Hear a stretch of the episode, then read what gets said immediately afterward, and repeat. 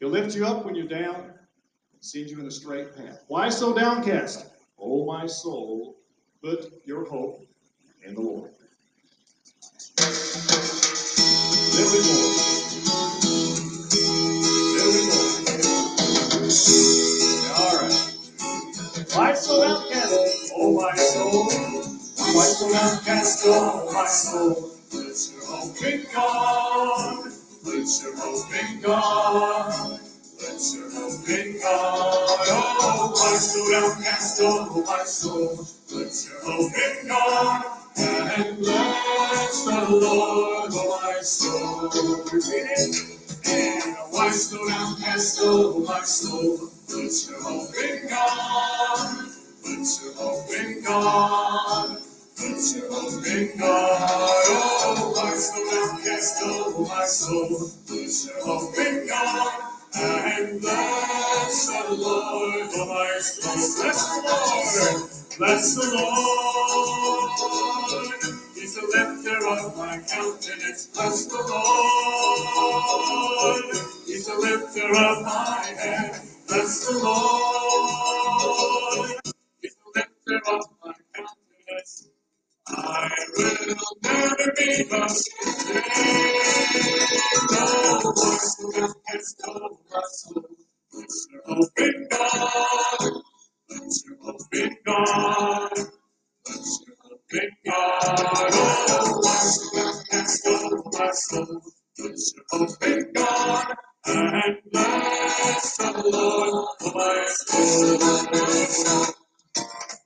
So downcast, oh my soul? Put your hope in God. Put your hope in God. Put your hope in God.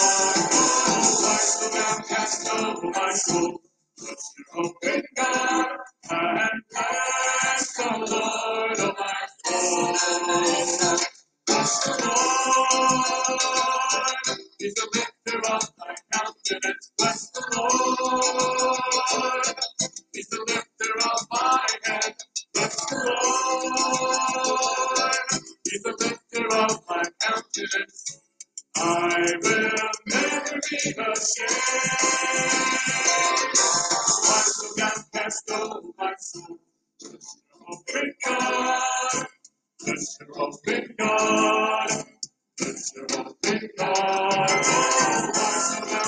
Oh,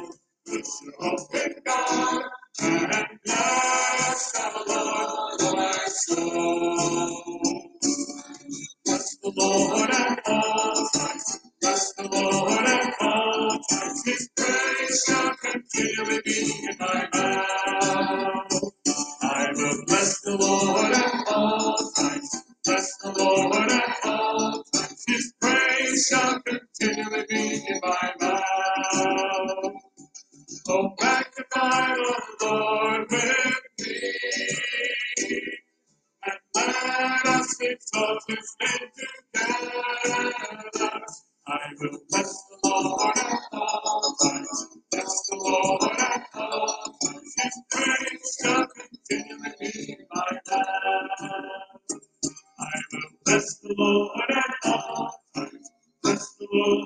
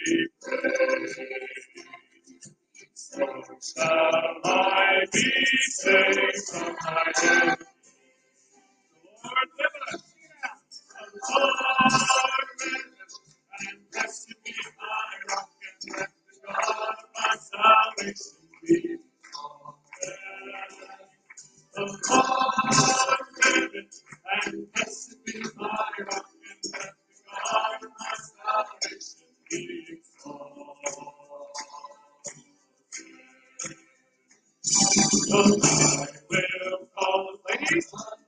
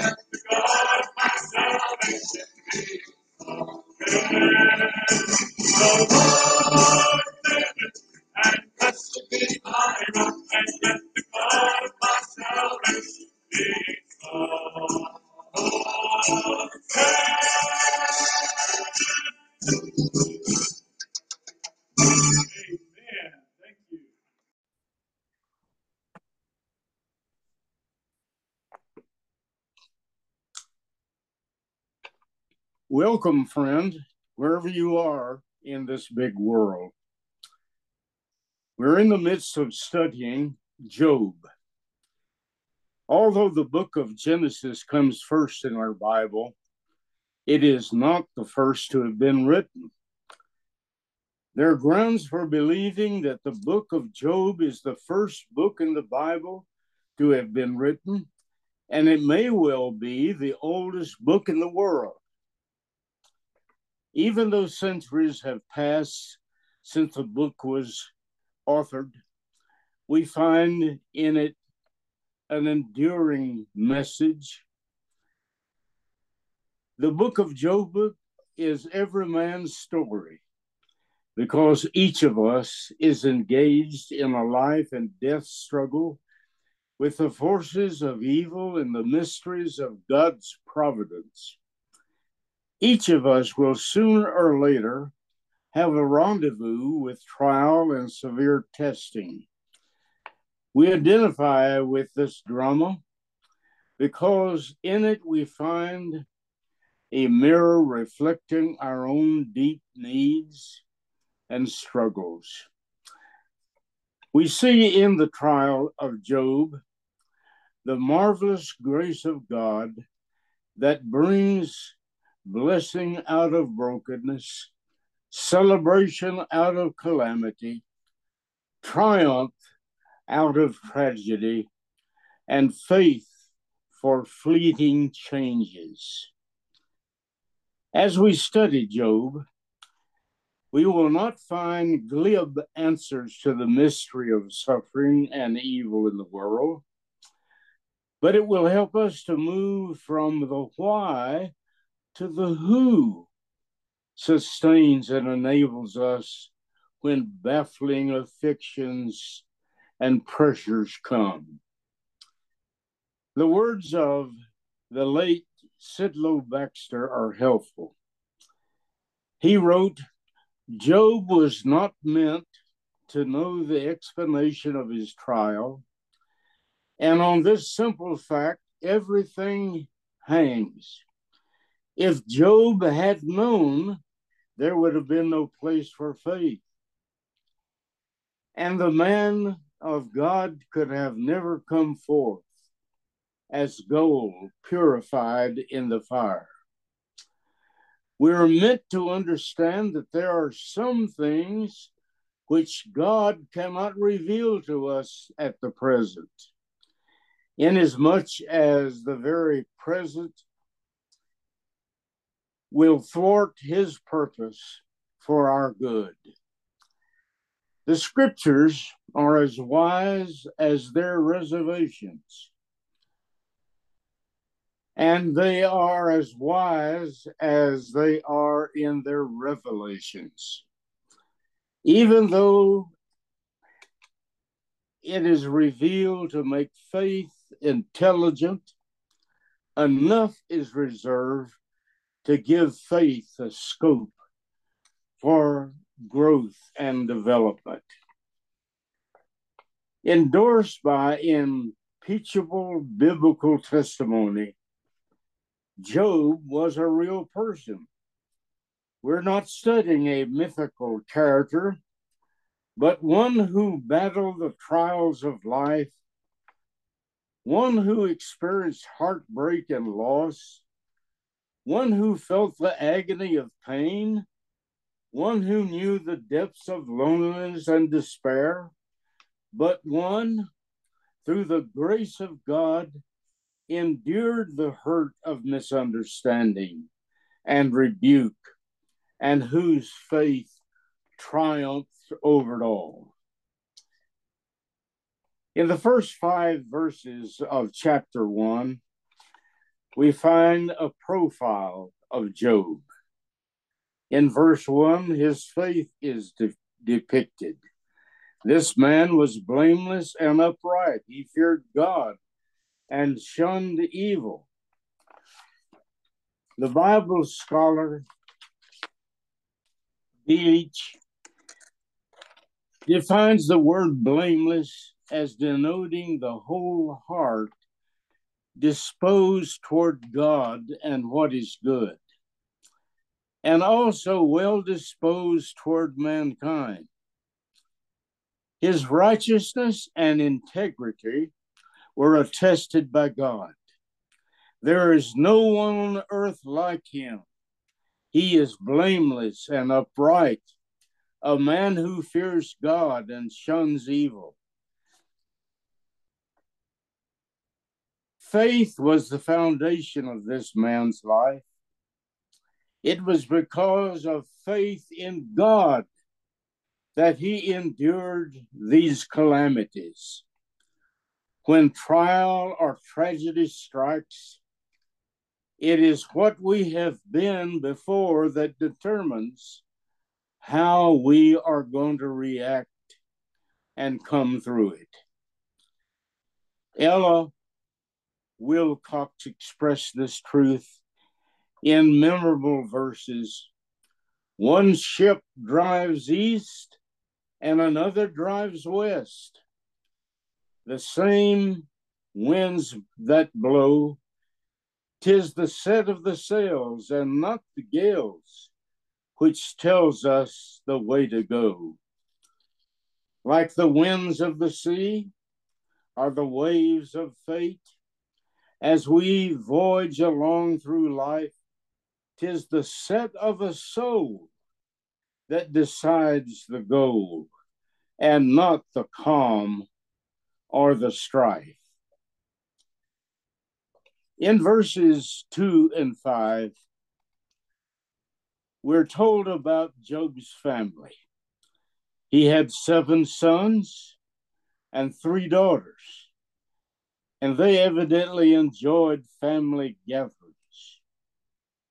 Job is a good example for those who try to transfer to the church or Christian school their responsibility for the spiritual training and character of children. In verse 3, we have an account of his fortune. Job was a wealthy man, holding what had been given in the, today's Dun and Bradstreet a very wealthy individual. Fortune and position have become obsession with many in our materialistic society. There are too many parents who know the price of everything and the value of nothing. In the midst of this epidemic of influence, we must guard against having what money can buy, that we do not lose the beautiful things that money cannot buy.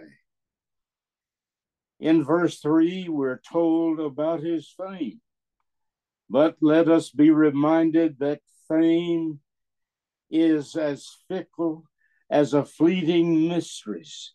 A turn of life can quickly burst the fragile bubbles of riches and fame. Job faced great problems. Following the brief profile of Job, we're suddenly ushered into the courts of heaven and privileged to witness a scene of the great drama which is to unfold.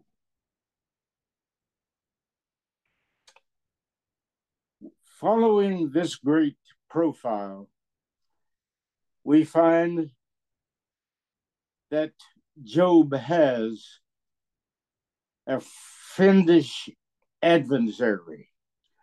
Among the angels that present themselves to God is, is Satan. He's quite different from Milton's fallen angel, Lucifer. Here he is presented as a vagabond spirit and one whose name literally means adversary. Indeed, Satan is the deadly adversary of every man, and Jesus identified him as a murderer from the beginning.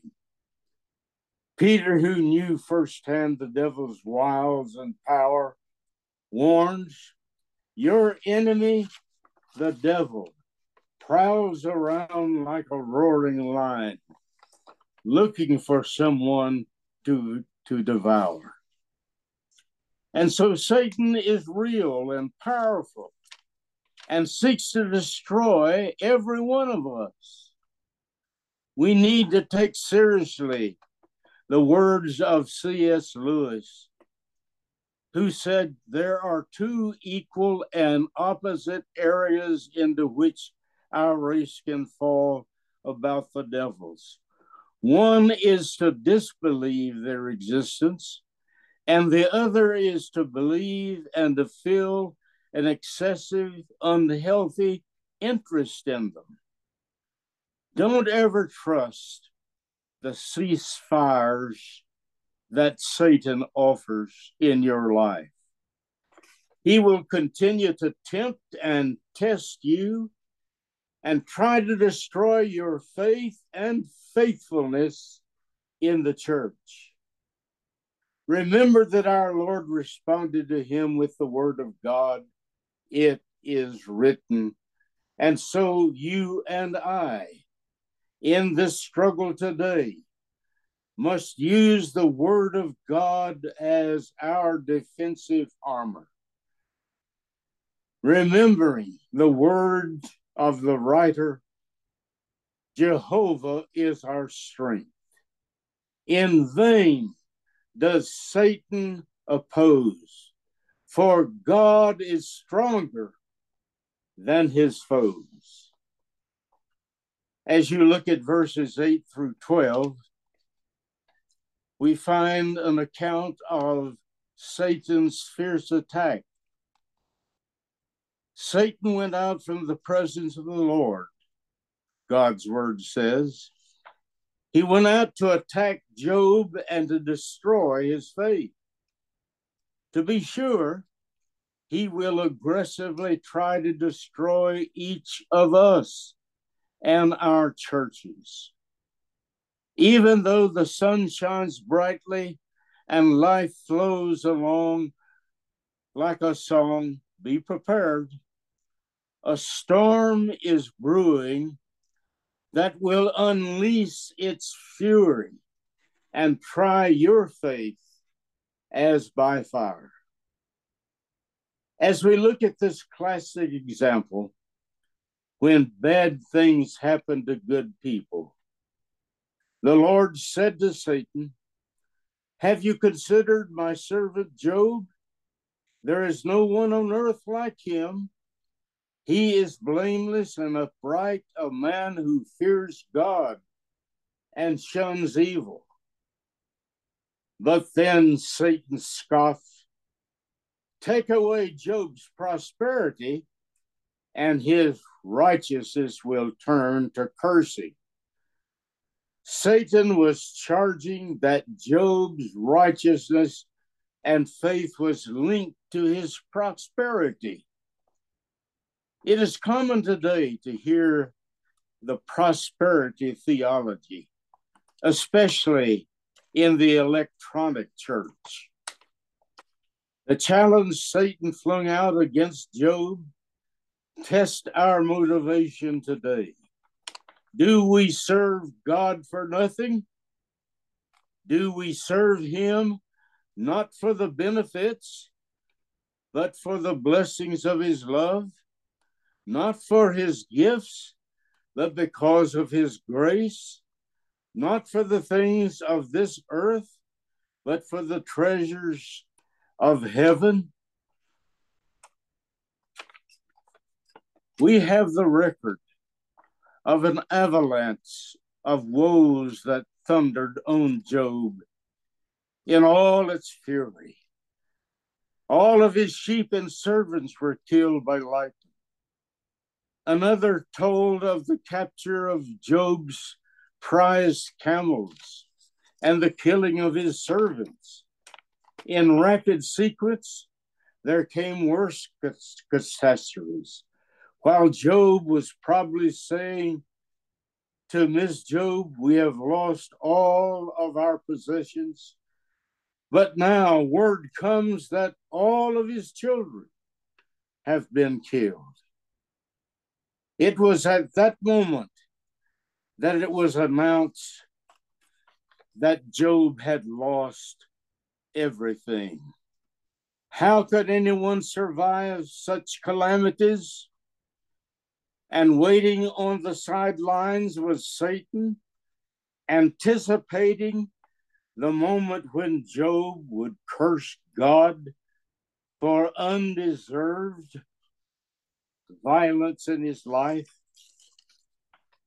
But look at Job's profession. In verses 20 through 22, we find his affirmation of faith.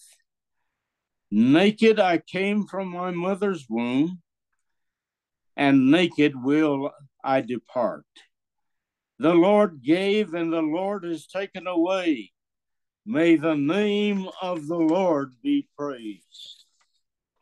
In all of this, Job did not sin by charging God with wrongdoing. And so Satan who went out from the presence of the Lord, attacked Job, and brought about this avalanche of woes that broke Job's heart and stripped him of, of, of, his loving family and possessions in successive strokes of calamity.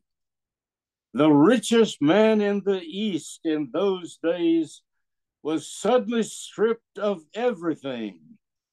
He was ruined.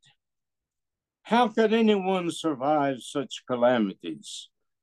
And waiting on the undeserved violence in his life.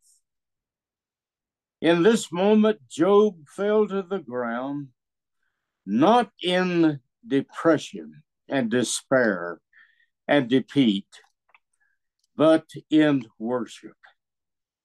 It's recognized in all of this, Job did not sin by charging God over Satan. And so, my friend, when the great testings of trials come into your life, with John Leaf Whittier, let us affirm, I know not where his islands lift their fronded palms in air. I only know I cannot drift beyond his love and care. his love and care. Yes, and thou, O Lord, by whom are seen thy creatures as they be, forgive me if too close I lean my human heart on thee. In verses 1 through 9 of chapter 2, there's a wonderful statement of Job's faithfulness in the midst of this day of testing and trial.